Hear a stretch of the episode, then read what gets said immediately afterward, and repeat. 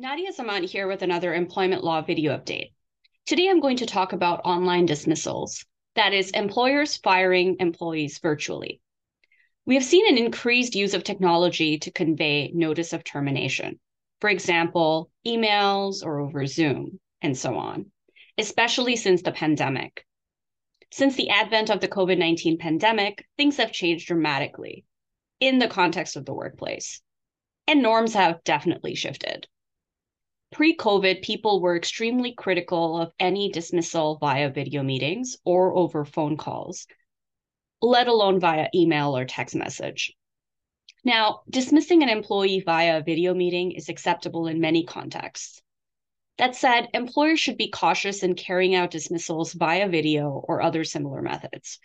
The key is to ensure the dismissal is not carried out in a way that can embarrass the employee in a way, dismissing via video meeting can make this easier since you can avoid the risk of others seeing the employee or knowing what happened. Of course, you have to make sure that you lock the Zoom or virtual meeting room so the employee's coworkers cannot inadvertently join the meeting.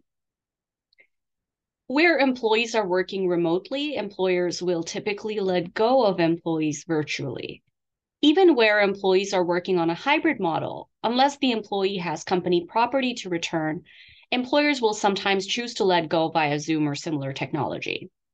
However, where employees work at the office, typically employers will choose to dismiss them in person. Although, if the employee is away from the office already, for example, if the employee is on a leave of absence, then the employer may decide to proceed with the termination virtually.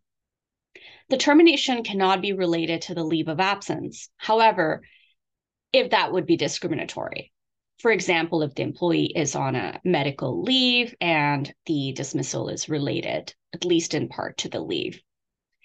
Employers would be wise to avoid dismissal practices that can lead to additional damages, such as bad faith damages. For example, if the employer humiliates the employee in public or in front of other employees in the course of dismissal including technology fails, such as by neglecting to lock the Zoom room and inadvertently allowing individuals who shouldn't be there to join in, then the employee may seek additional damages for the employer's bad faith conduct in the manner of dismissal.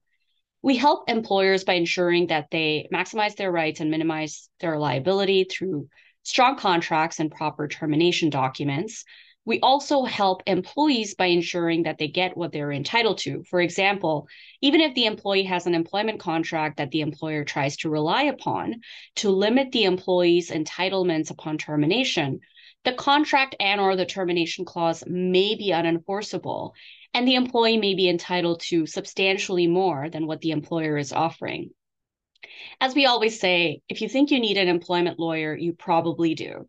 So feel free to reach out to us and we would be happy to assist you. Thank you. That's all for today.